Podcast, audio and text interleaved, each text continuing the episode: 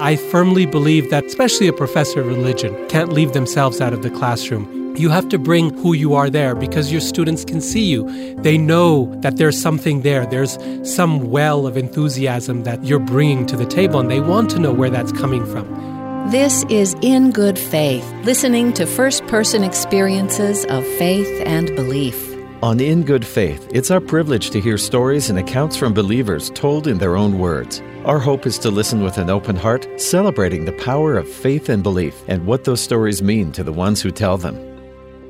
I'm speaking in good faith today with Dr. Ravi Gupta, a scholar of Hinduism. He currently holds the Charles Redd Chair of Religious Studies at Utah State University. Ravi, thank you for being a guest. It's a pleasure. Very good to be here, Steve. Previous to that, you received a PhD from Oxford, and we like to mention you were 21. I don't know if you're tired of people bringing that up. I'm sure even when I'm 70, people will be talking about that. So I don't mind, no. and currently, for this semester, you are a visiting scholar at the Neal A. Maxwell Institute for Religious Scholarship here at Brigham Young University. Yes, that's right. Here's my very first question for you. Some people really love music, but then if they become a professional musician, it robs a little of the joy. Is that same in faith if you begin to study your faith? Do you lose something or is it just expanded? That's such a great question to start with. You really hit the nail on the head in terms of the whole experience of being a scholar and a practitioner or disciple in one's own tradition. I mean, the answer to your question is yes for some people, but it fortunately hasn't been the case for me. I've really come to grow deeper both as a scholar and as a practitioner of my tradition. It's been an incredible journey with some twists and turns and but the joy has grown, I think, over time. I'm really happy about what I chose as a career path, as a personal path. Sometimes, as I'm in the classroom and students ask difficult questions that have no straightforward answers, or I'm seated in my office talking to a student who's going through a difficult time in regard to the questions of faith and reason, I think, you know, it would have been perhaps a little bit more straightforward to be a professor of mathematics. That was one of my undergraduate majors. Uh, because the questions we deal with in religion never seem to have easy answers or answers that everyone can agree about, mm. even at the undergraduate level, right? Which is in all my math classes at the undergraduate level, the challenge was to understand what was happening, not to question the truth of it. I'm sure that happens at more advanced levels, but not at the undergraduate level. For us, it's a daily challenge. It's it's like struggle in one's own life and in the lives of our students, but I wouldn't give that up for anything. It's why I go into work every day is to live what I teach essentially. Would you have guessed this career path as a boy in Boise, Idaho? um, no. As a child of Indian immigrants, the career path that was the most obvious one, the most stereotypical one, was to become an engineer. And if not an engineer, a doctor or something of that nature. I was very fortunate to have parents. I am very fortunate to have parents who were very open to the idea of their son choosing a path that most children of immigrants don't, because it's a much less clearly defined path to stability economically and, and personally. So I didn't even know that this uh, existed as an option. But I think there were a number of things that, looking back now, knowing what I know now, would have pointed in the direction that I am here today. But not at that time, no, I wasn't really. In fact, when I was in my teens and my parents were looking for a graduate school where I could study Sanskrit, which is India's ancient language, they visited um, Harvard University and met with the person who was then chair of the Department of Sanskrit. And he looked at my parents. My father was in Boston for a business trip, and he said, Do you realize, Mr. and Mrs. Gupta, that you are the first set of Indian parents who have ever come to me looking for a place for their son to study Sanskrit? And Do you realize, moreover, that if he becomes a professor of Sanskrit, you will be feeding him for the rest of your life? and uh, my father was really quick at that. He said, No, I've got a younger son who's an engineer and he can feed him. but that younger son, my younger brother, Gopal Gupta, he today is also a professor of religious studies at University of Evansville in Indiana. So, and I'm happy to say we're both feeding ourselves. Good. From what I've read, you're in the Vaishnava you can help me with the terminology because Hinduism is so broad, it's so ancient. How does that distinguish from the other groups? Yeah, you're absolutely right, Steve, that um, Hinduism is a very broad tradition. It's better to think of it as a family of religious traditions where different groups are very closely related, well, some more closely related than others, just as in a family.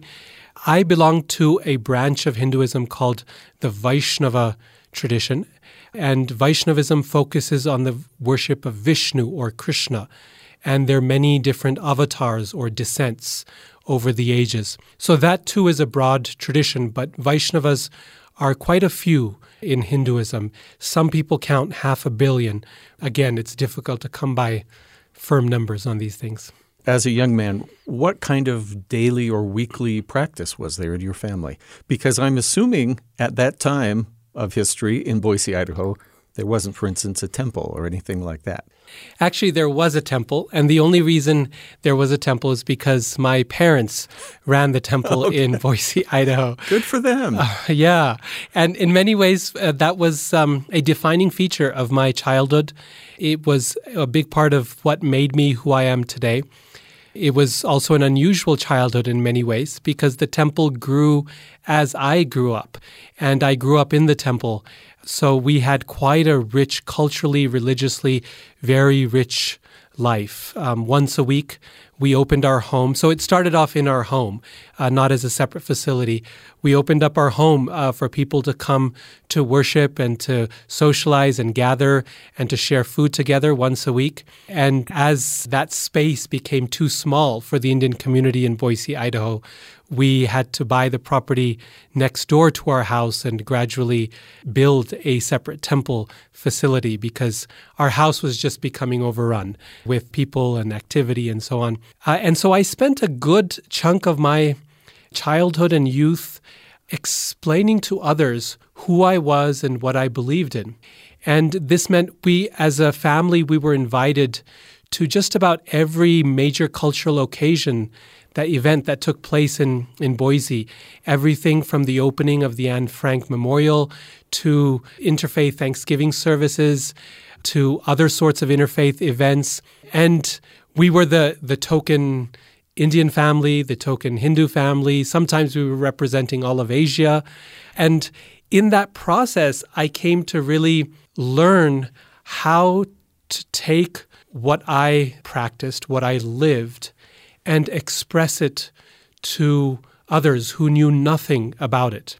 And I think it's that process of constantly expressing myself and finding how I related to whatever circumstance I was in. I think it was that process that eventually, in hindsight, led me to becoming a professor because I became incredibly comfortable with being myself and bringing myself into a situation while at the same time not making myself the story, right? Being able to present what it was that I was going to talk about in honesty and in a balanced way. And that's essentially what a professor, a teacher has to do in the classroom.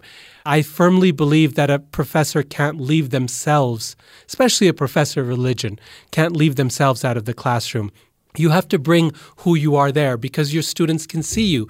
They know that there's something there. There's some well of enthusiasm that's you're bringing to the table, and they want to know where that's coming from. Um, at the same time, you can't make yourself the story in the classroom. You have to teach what you're teaching with fairness and with balance and with critical thinking. You have to be able to call things out when they're not good or when they're not right. So it's all of that. I think that that's a really good practice for anyone yeah. with their faith. yeah, and ch- my childhood in many ways it really helped prepare me for that, the way in which my parents kind of uh, allowed us and encouraged us to interact with our community. A few quick questions. Is the temple your parents built still there? Yes, it's still there, it's still flourishing.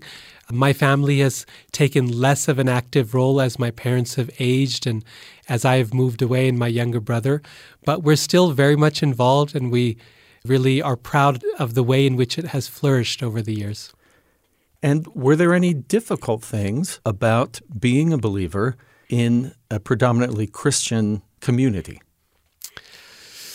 Well, I mean, Boise is and was a very welcoming place. I can hardly think of a better place to grow up. And this is part of the reason over the years of my career, I've been teaching now 15 years full time. I've found a way to come back to the Intermountain West is because I just, this is the place I want to raise my children too. So there's no real complaints. I guess if there's anything difficult, I think it was always the fact that you were the outsider, you were the guest at the table. And to this day, if someone asks me randomly, So where are you from, Ravi? And I say, Oh, I'm from Boise, which is 100% absolutely true. It's the earliest memories I have, and it's still home. If I say I'm from Boise, the answer is always, Oh, well, uh, where are you actually from, Ravi? and I know that's not what they were getting at, right? But it's always that sense that you're you're the guest at the table. And the wonderful thing is that if I'm the guest, my hosts were always so gracious. So there's nothing really to complain about when your hosts are gracious, except for the occasional time when you don't want to be the guest. you want to be the family member. Well, I'm really glad to hear that. I wonder if you could talk to me about maybe beliefs or practices that you hold most dear in your tradition. What connects you to the divine or gives you faith to keep going on? Hmm. Yeah, that's a wonderful question, um, a deep one. Um, for myself and different practitioners in my tradition will find different things to connect to. But there's a couple of things that I would say connect me most deeply to my tradition. The first, I would say, is reading, listening to the scriptural texts, the wonderful works of literature that we consider to be scripture, particularly a work called the Bhagavata Purana. This is a work of philosophy. You've actually done a translation. It's I have. published. Yes. It's a translation published by Columbia University Press. That was just done a few years ago, but this is a work that I've been studying my whole life. It's a work of philosophy and it's beautiful poetry. It's good literature. And so it's not often that you find a work that is both intellectually stimulating and emotionally and poetically satisfying. Uh, these two qualities don't come together easily in a single work. But the Bhagavata Purana does have that, and it's written in Sanskrit, which is a language I absolutely adore. It's so beautiful, uh, very, very precise and, and um, systematic. And so that process of study and of savoring, relishing what I read, I think gustatory metaphors are the only way to properly describe feasting yes, on the scripture. exactly. And then the second thing I would say is um, the process of kirtan, which is singing together or sometimes on one's own uh, sometimes just with the voice and often with musical instruments. But that process of singing and playing of musical instruments, of praising God through song and through recitation of his names, again in Sanskrit, that um, has been something very special for me. I think it's so interesting to have grown up myself in one tradition, to hear about another, and of course, I'm looking for similarities similar ways of feeling about feeding others, serving others, perhaps my family, or the connection I have with God. But it leads me to wonder if I start hearing stories about Krishna and Arjuna and some of the adventures, then I decide, well, this clearly is not literal. This is representative. This is symbolic. And I think, well, then it's only fair for me to look, as you said, to think critically about your own tradition to sort of wonder about the same things about Daniel and the lion's den or the whole earth being covered by a flood or whatever it might be. Does it matter to you? That's a great question. Um, I've thought about this question a lot. And let me put it this way in the Vaishnava, or maybe even the broadly the Hindu traditions, the question of locating something at a particular moment in history is not as pressing or as crucial as it is often in the Abrahamic traditions, and particularly in Christianity, traditional Christianity. Uh, the reason for that is because most Hindus don't see history as moving in a particular direction. Time is cyclical, it moves in circles, mm. the same kinds, or maybe I should say in a spiral. Things do change. It's not like we're living in Groundhog Day again and again and again, but it's the same sorts of events keep taking place. Time cycles move like seasons throughout the course of a year, in the same way the universe moves through cycles. And so, locating exactly where something is at is not as pressing or crucial because history is not starting at a particular point and ending at another point. And more importantly, God is not necessarily working through history. He enters history as an avatar, does what he wants to do, and the individual's journey may be linear but not the journey of history itself. And so, whether something happened in this cyclical time or the previous age or the last time the universe was created and demolished, that for a Vaishnava, for a Hindu, is less important. It's not that Hindus or Vaishnavas don't consider their scriptures to be real, to be true, to be historical, even, but it's not as much of a pressing question. More important, I think, is asking the question of truth in terms of is this in fact the nature of God? And this is this in fact the nature of who we are? Is this the natural order of things? And that's dharma. That's the word dharma. That's how religion is typically described by many Hindus and especially by many Vaishnavas. Do you think or understand God differently now than, say, 20 years ago? Definitely. Definitely. Uh, I don't know how much God has changed, but I've changed a lot in 20 years.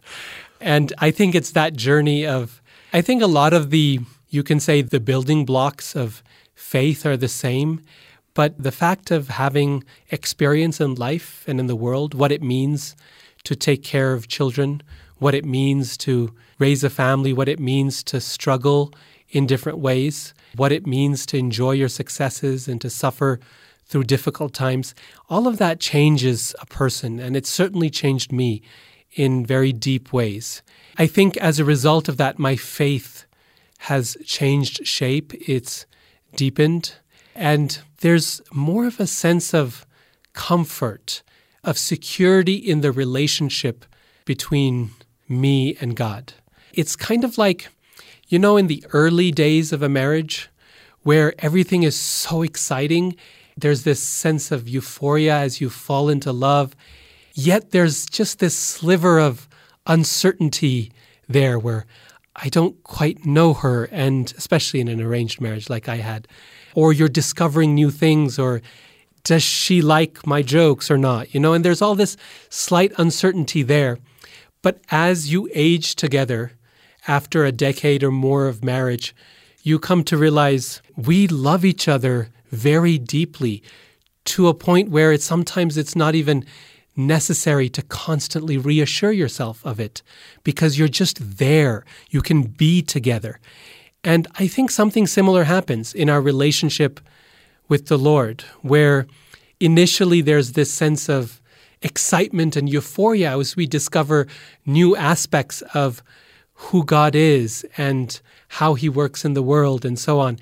And then there's a sense of over time, I think we know each other pretty well.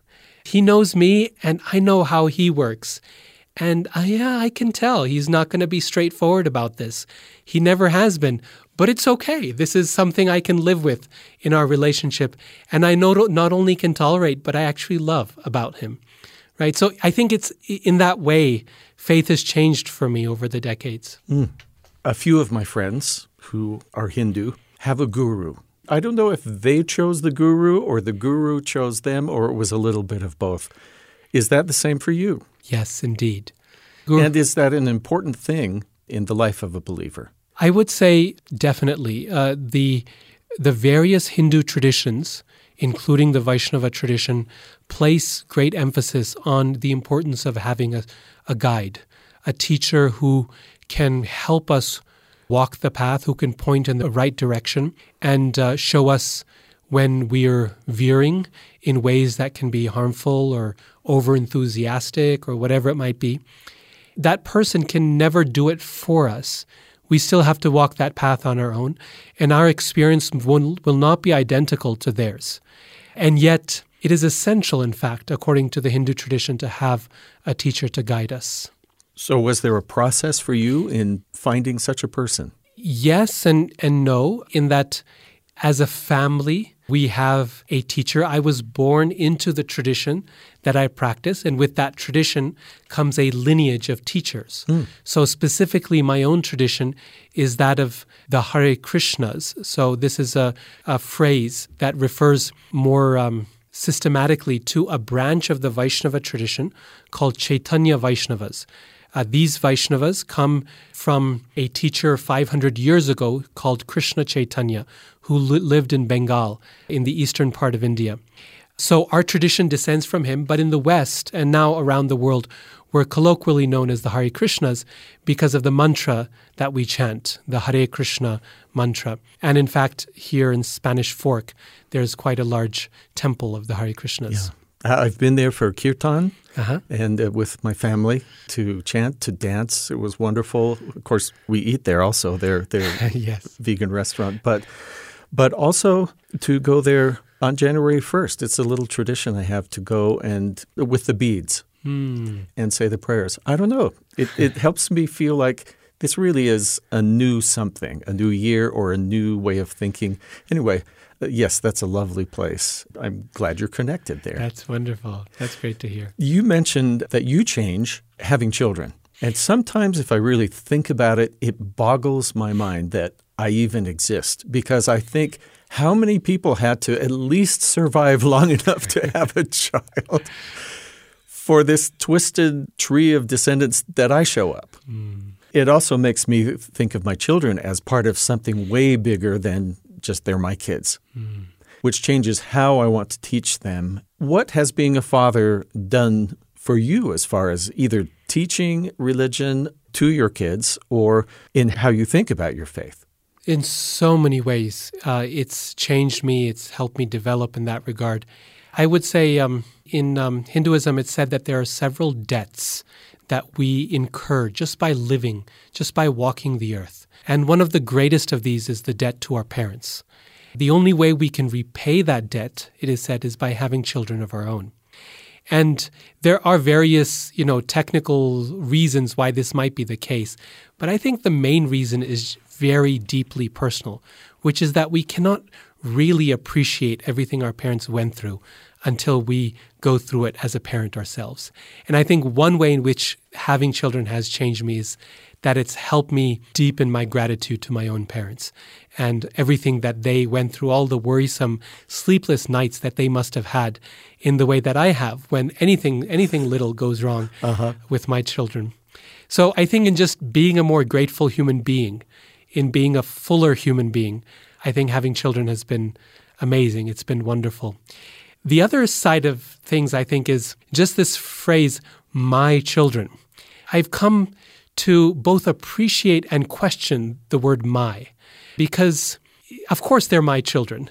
And of course, they're my responsibility to help them grow up into two young, fine men.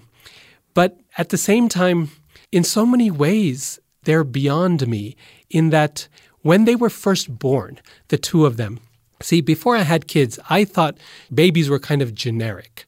You know, every baby pooped and every baby cried and every baby needed love. And when I had my children, the first and then the second, I came to realize they are unique individuals from the moment of their birth. There are so many things that are not similar about them, despite the fact that they're born from the same parents, into the same house, in the same environment, with the same kind of upbringing, and yet they're two totally different individuals who will no doubt have their own paths going out into the world. And I have so little control over that. All I can do is help them grow and become what they're meant to be, to flourish and reach their potential, but not control who they are. And there's a big difference between supporting and controlling. And I think one of the biggest things that you learn as a parent is that you're not the controller. You might start off thinking, this is my family, these are my kids, and I'm going to do things the way I want them done. And you quickly realize, no, I'm not the controller. I'm not the doer here. I'm the facilitator. I'm the supporter. I'm the cheerleader. And I need to help these people become who they are meant to be and who they want to be. So I think that's helped me grow in my own faith because isn't that what we are meant to learn in this world too, right? That we are meant to learn in our relationship with God. That I'm also not entirely the controller of anything around me. That in some ways, faith means being able to put your hands up and say, I seek refuge, I seek shelter, I surrender, and I'm open to what the Lord sends my way, right? And what better way to learn that than with your own family, with your own children? Have you had moments when you thought, I don't need any of this? I'll just be a good person. I'm not even sure. Or was that just never in that path that you've walked? I don't need any of this, this meaning. A particular faith or religion. I, I think my faith or my religion has been so much part of who I am on a day to day basis. It's so much part of the very fabric of my being that it's difficult to distinguish the two. It's difficult to find a moment in time where I made a choice. I tend not to think of religion as sort of a a marketplace. That metaphor is sometimes used today of a religious marketplace where religions are like uh, different types of pasta on a shelf. You've got the penne and the rotini and the farfalle, and it's all the same stuff, durum wheat semolina, but somehow it tastes different when it's in different shapes. It does. and and you could choose whatever you like for dinner, right? That's a very modern way of thinking about religion. It's not a traditional way of thinking about religion, I dare say, in any tradition around the world. And for me, I resist a marketplace metaphor of choice. Not that I don't believe in choice. People should have the right to choose whatever tradition they want. But I don't like the word choice because it makes it seem like it's pasta. And religion is not that. It's it's who you are. It becomes part of your very being. And so I can't think back to a moment where I thought, I'm going to choose to be a devotee of Krishna. Or I don't feel like being a devotee of Krishna. Let's make a different choice. Even in a tradition like Hinduism, which has a lot of different deities, right? That's never been a question for me. It's Krishna is part of my life in the way that my parents are part of my life or my children. I didn't choose my parents. I don't really have a need to make a choice now. They are who they are, and I love them for who they are. Um, in the same way, Krishna is who he is, and I love him for that. I wonder if seeing those two sons of yours be so different right from the beginning with very individual personalities, is that evidence to you that some part of them has come from somewhere?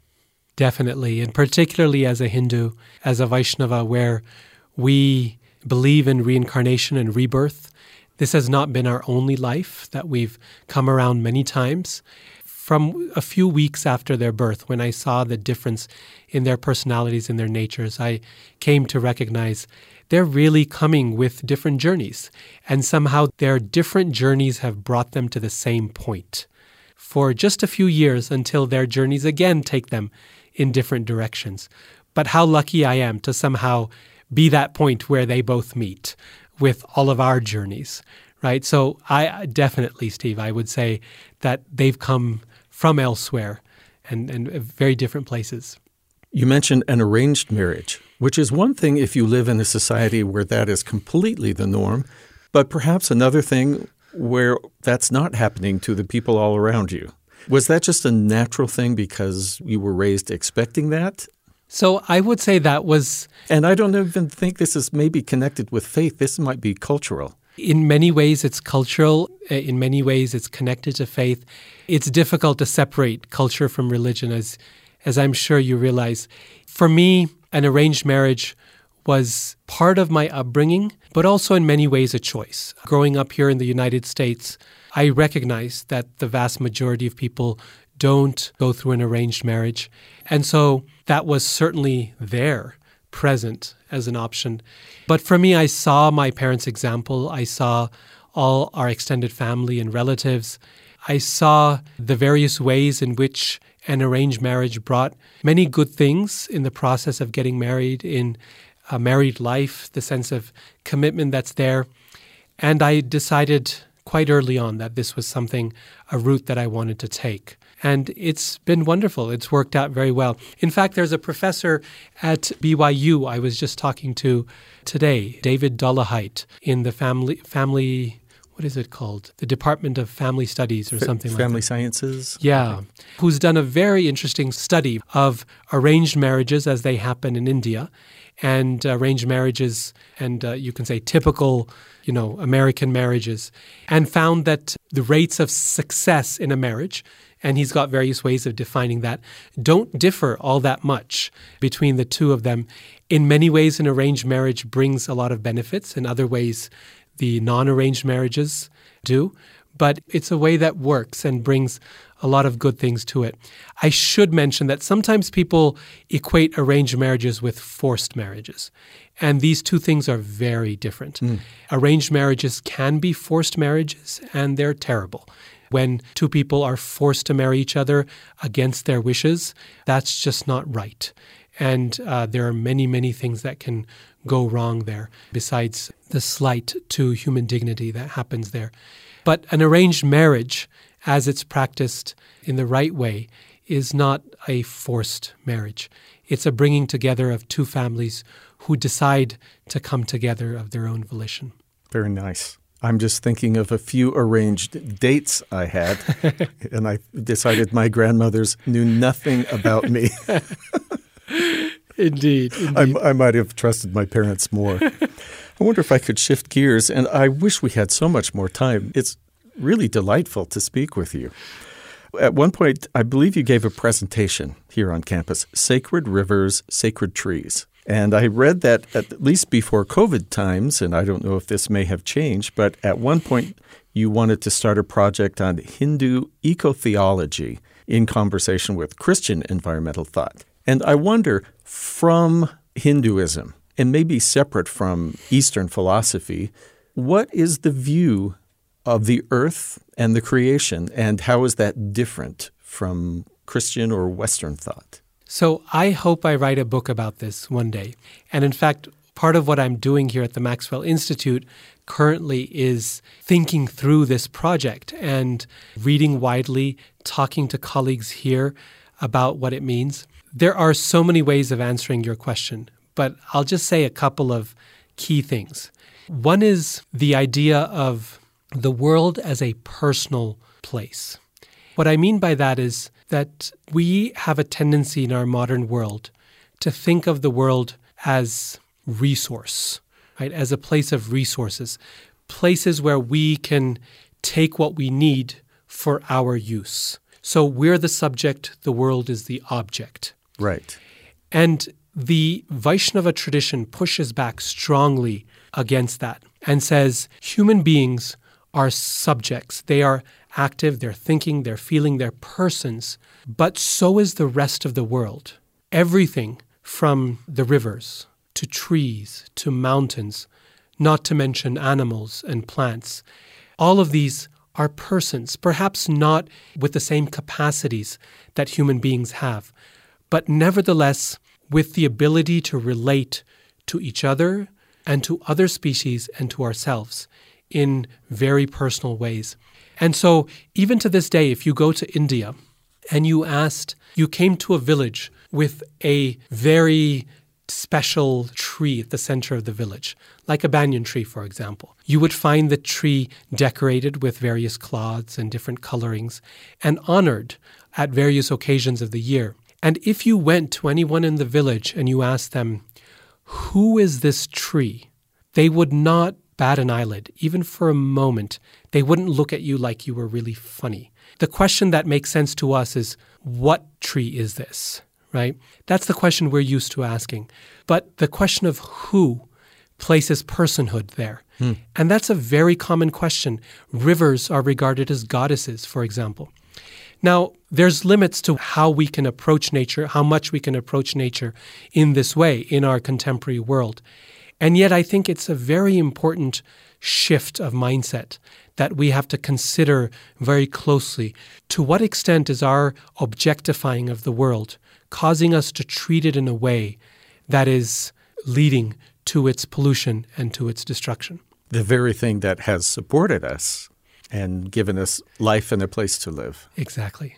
I wonder if you have a favorite passage, a favorite line or scripture from, help me pronounce this, Bhagavata Purana? Yes. Is there something that's uh, like a favorite line or a favorite moment or something that kind of encourages you or you just like to keep in mind? Yes, definitely. And I'm can you share it in Sanskrit? I can. I'm happy you asked.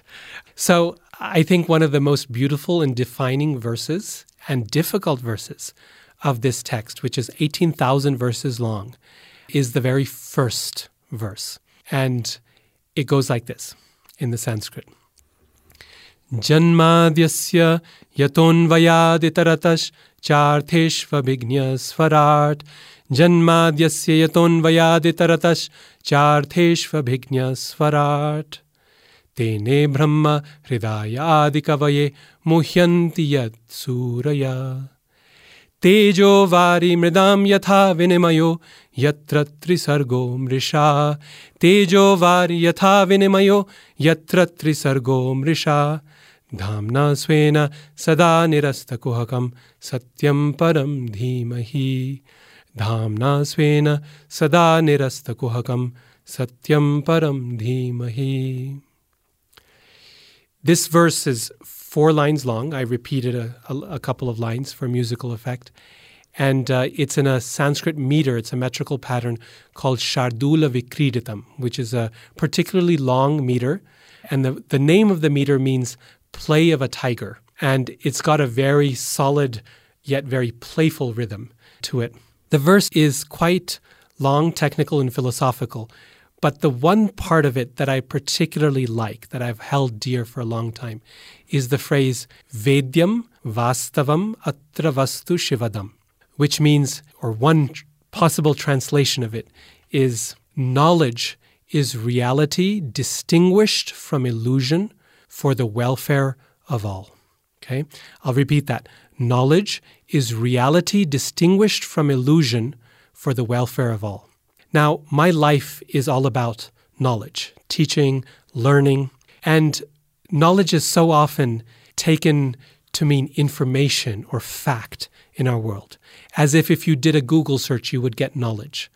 But this phrase defines knowledge as so much more than that. Knowledge, first of all, needs to be real, it needs to be factual, it needs to be true. Reality distinguished from illusion, that which is deceptive. Okay, that makes intuitive sense, I think, to pretty much everyone. But that's not enough. For something to be true, to be real, is not enough for it to qualify as knowledge. It must also be for the welfare of all. It must be for the benefit of others. And I think that is so crucial for our world today. Do we not live in a world where there are so many things that are possible and true, and yet not necessarily good and salutary? We live in a world surrounded by all kinds of technology, for example. And that technology is true, it's real, it can do amazing things. And yet, the question we have to continuously ask ourselves is it good for me? Is it good for the world? Just because I can do it, should I do it? Right? And this phrase, this beautiful phrase, reality distinguished from illusion for the welfare of all, I think helps bring those two aspects together the factual, the, the ontological, and the ethical, that they have to live together for us to flourish in the world. That's sort of like being a disciple scholar. it is in like many you ways. do. What a beautiful verse. What a beautiful description. Thank you. Ravi, is there something I should ask you that I don't know to ask? Or something that you would really like to be sure you include that we might not have covered? Well, I'd like to say a little something about uh, my experience with interfaith work and my experience with various religious traditions. I think one of the things that my own practice of the Vaishnava tradition has instilled in me quite deeply is the idea that in all things ultimate, there must be many. We think, we often feel that the more important something is, the less of it there must be, and the more rarefied it must be, and that in matters of ultimate, there must be only one one true book, one true religion, one true God, etc. But for a Vaishnava, in many ways, it's the inverse. That the higher you go, the more significant, the more important something is, the more real and true it is, the more of it there must be. The more you should be able to see that truth everywhere. Because truth is sat. That means in Sanskrit, that which lasts, that which exists and persists. And if it lasts, it will not just last in one little corner somewhere. It will be spread throughout the world, throughout creation. And so, as I ask this question of truth that we were discussing earlier, for me, a big part of that is saying, if this is going to be true, if it's going to be real in the deepest sense, then it must be present elsewhere. And when I find it in another tradition, that is a moment for joy. That is a moment of not insecurity, but confirmation, of being even more stable and secure in who I am and what I practice. And if I can't find it elsewhere, that's when I need to worry. That's when I need to ask myself is this something that is just part of the cultural vicissitudes of my own past and my own little part of the world that I am taking for truth? And so I think that's something that's been always very important, both in my upbringing and in my practice and my study of the world's traditions. That's one thing I wanted to mention. And then the other thing I wanted to mention is how crucial being a teacher has been in my path. a lot of people, at least some, enter academia. They become professors because they're interested in, in study, in the subject matter, in research. And teaching is a necessary burden that they must take on. But for me, it's never been the case. For me, life is very much in the classroom. I work as a professor because of the opportunity I have in the classroom to engage with my students, to help them come to understand a subject that they might not be familiar with. And for me, there's always been a phrase that's been very inspiring in my work as a teacher. It's a phrase that I learned from one of my senior colleagues uh, many years ago at a different institution. Uh, he had this on his door, actually. He said, The job of a professor, of a teacher, is to comfort the disturbed and to disturb the comfortable.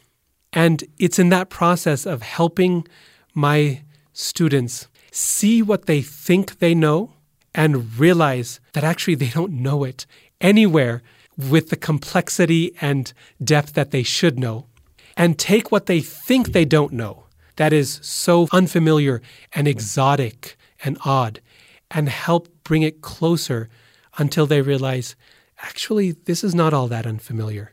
That even in this unfamiliar experience of people on the other side of the globe, in a religion that is so different than mine, there's some common humanness there, right? Being able to do that in a way that is balanced, that is fair, and that is critical. That's what keeps me alive. That's what keeps me excited and joyful. That keeps me going as a professor, even after 15 years of full time teaching. Dr. Ravi Gupta is a scholar of Hinduism. He currently holds the Charles Redd Chair of Religious Studies at Utah State University and, for the time being, is a visiting scholar at the Neal A. Maxwell Institute for Religious Scholarship at Brigham Young University. Ravi, it's been a delight. Thank you for speaking with me today in good faith. Thank you so much, Steve, for having me here. It's really been a pleasure talking to you. That's our time for today. Thanks to Dr. Ravi Gupta for generously sharing his stories and his faith. In Good Faith is committed to the idea that we all benefit from hearing people of widely varying backgrounds share their personal experience with faith and belief. In fact, we think people with such experience deserve some of our best listening. Email us in goodfaith at byu.edu. And if you enjoy the show, be sure you leave a comment or a review where you get your podcasts and help spread the word. All of our episodes are online at byuradio.org slash ingoodfaith, and our Twitter feed is at ingoodfaithbyu. In Good Faith is a production of BYU Radio. I'm Stephen Cap Perry. I hope you'll join me again soon, right here in Good Faith.